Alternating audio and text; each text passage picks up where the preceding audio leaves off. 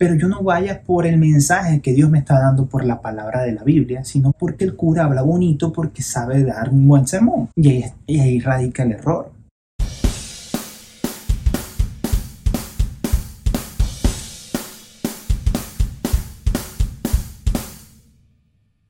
Y bienvenidos una vez más a Sin nada que hacer en el episodio número 31. Mi nombre es Orlando y si es primera vez que vienes para acá, te digo que te suscribas, dale like y toda esa buena que hacen los influencers.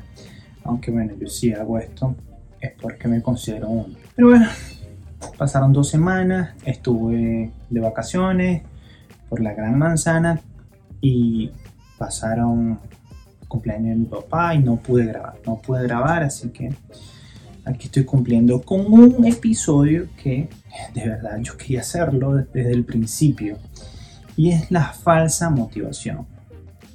Y la falsa motivación, yo creo que todos caemos, todos pecamos, todos en algún momento creemos uh, que esta situación de el positivismo, la motivación, el coach, que lo voy a ir desarrollando un poquito en el tema, es algo que pasa la moda, pero es como un estilo de vida.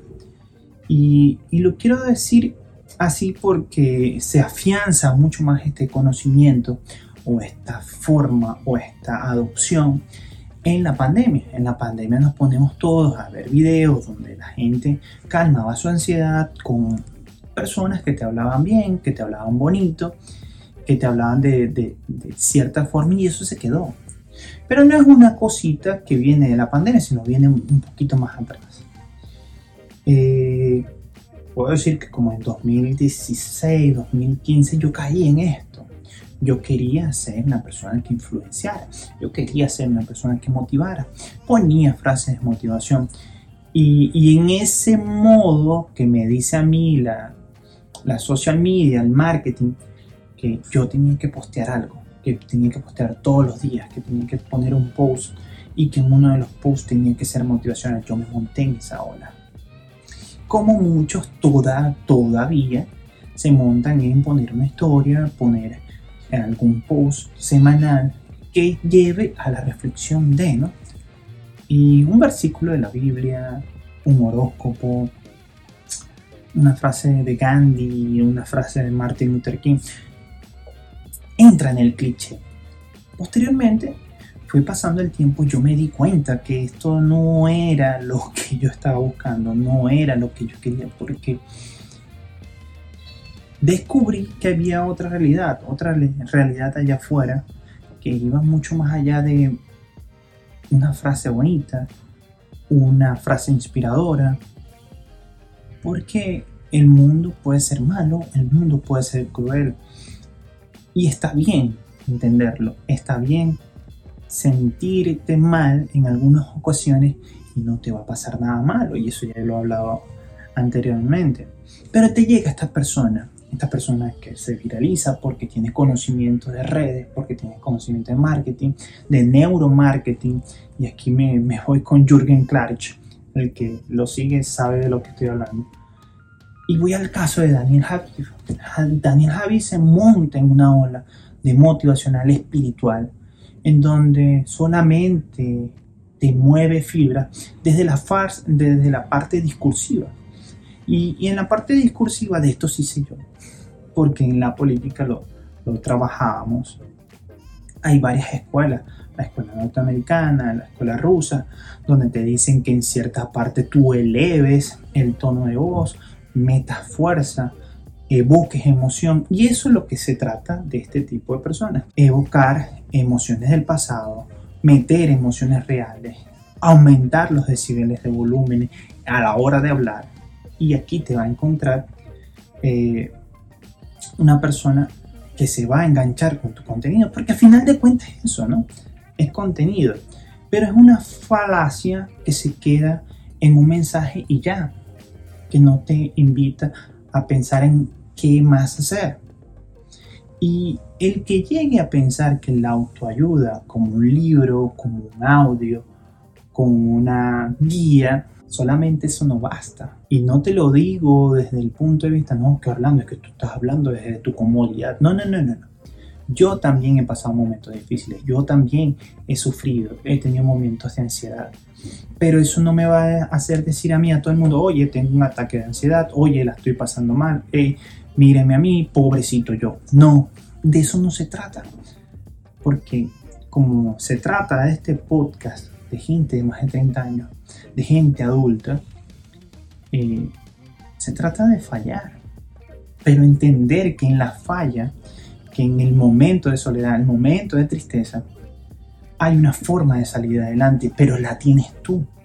Te puede motivar un amigo, te puede motivar un familiar, un episodio de un podcast, te, te pueden mover muchas cosas, pero al final de cuentas tú tomas la decisión, tú te sales de ese momento. Y llegan este tipo de personas, motivadores, coach, que te quieren decir, que te quieren motivar, que cuando llegan, y, esto lo he escuchado en, en unas conversaciones en Clubhouse en estos días, eh, te dicen cómo invertir tu dinero, te dicen cómo hacer parte de esta pirámide, de donde hay un multimarketing y hay un, escalas multiniveles, lo que quería hacer, pero no te cuentan cómo hacerlo. Es como el que te llega de Amway y te dicen que llegó a ser nivel platino y tú lo ves que está llegando con un carrito de los 80. Entonces, pero llegamos al momento de que es un coach y llega a partirse a mediados de, del siglo pasado, perdón, siglo XXI, estoy hablando entre 2010, 2012 a 2016, la figura como coach, alguien como una persona que te va a guiar, alguien que te va a proporcionar. Y sí, esta gente puede estudiar y sí, esta gente puede hacerte eh, incentivar una llama por dentro que te va a hacer decir, sí, yo quiero cambiar, sí, yo lo puedo hacer, sí, yo lo puedo lograr.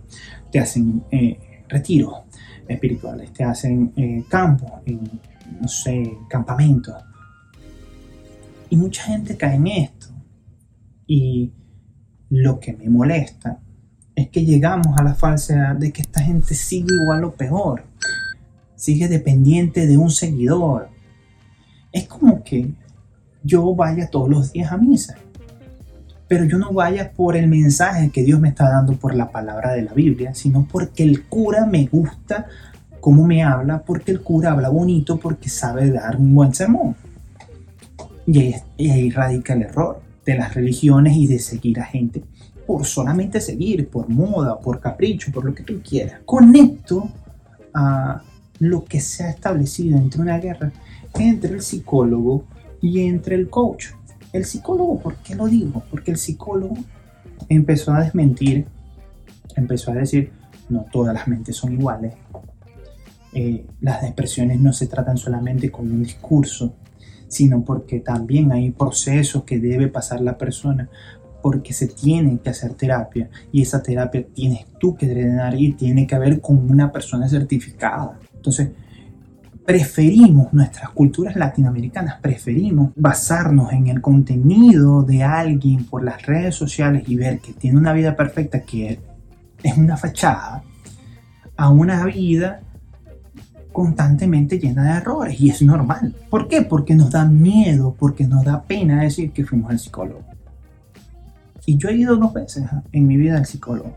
Gracias a Dios, no he necesitado más. Una vez una amiga coach me dio ciertos clics y ella me dice, cuando encuentres el clic, tú vas a, seguir el camino. Y así fue. Quedó de mi mano, quedó de mi forma de ver la vida, si yo seguí en ese, en ese foso donde estaba metido o no. Entonces los psicólogos son una herramienta importante. No estoy diciendo que los coaches no, pero que el coach que tú veas que solamente se queda en una frase bonita, en una frase vacía y no te explique más allá de qué hacer.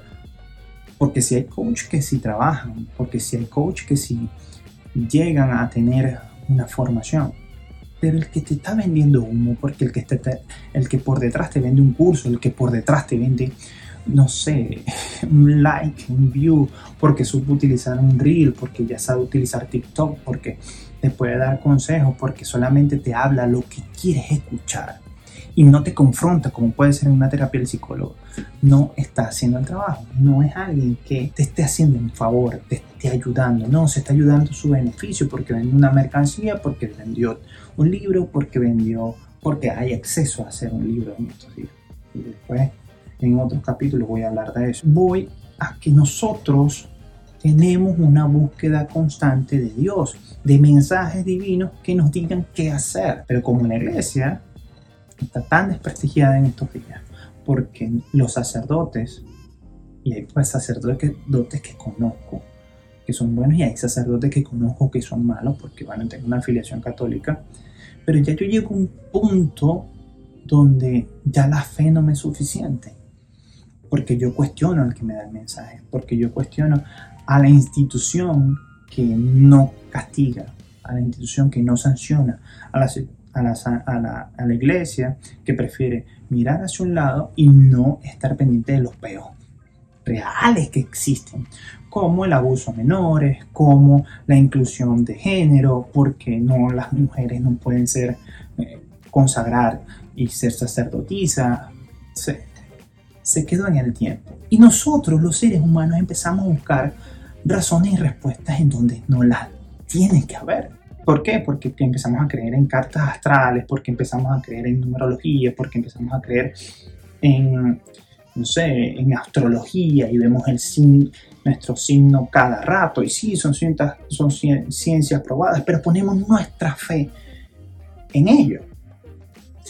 Y, y no quiero sonar como un discurso cristiano, sino que quiero que tú reacciones y que veas quién sigues, a quién escuchas, a quién le das tu tiempo para conseguir un ratito de tu vida, a quién le compartes contenido, a quienes simplemente estás viendo que te quiere solamente porque tú generas en él un dinero. Es allí donde voy, porque todo se está basándose en el marketing porque a todos le estamos hablando de una marca personal, porque nuestro feed de Instagram, de Facebook, tiene que verse de cierta forma, porque tenemos que manejar ciertos colores, porque tenemos que publicar a ciertas horas. Y de eso no va la vida. La vida va más allá de un teléfono, de una computadora. La vida va más allá de lo que nos presenta. Y habiéndose acabado este sermón, ahorita te voy a dar unos tips para identificar el falso coach. Pero no antes, te invito a que me sigas. Por aquí te voy a dejar mis redes, que ya son una comunidad de más de 100 seguidores en YouTube. Y eso me hace feliz, de verdad que sí. Eh, tengo buenos escuchas también por las plataformas de audio como Spotify, como Apple Podcast, como Google Podcast y, otras más que por ahí las podré dejar.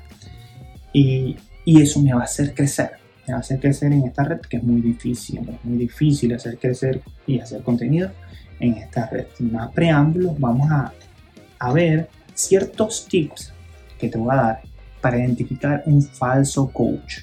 Ojo, hablé del psicólogo, del coach que sí hacen el trabajo, pero el falso coach, que es el falso motivador. Número uno, si esta persona tiene escasa o nula capacidad de escucha, no es.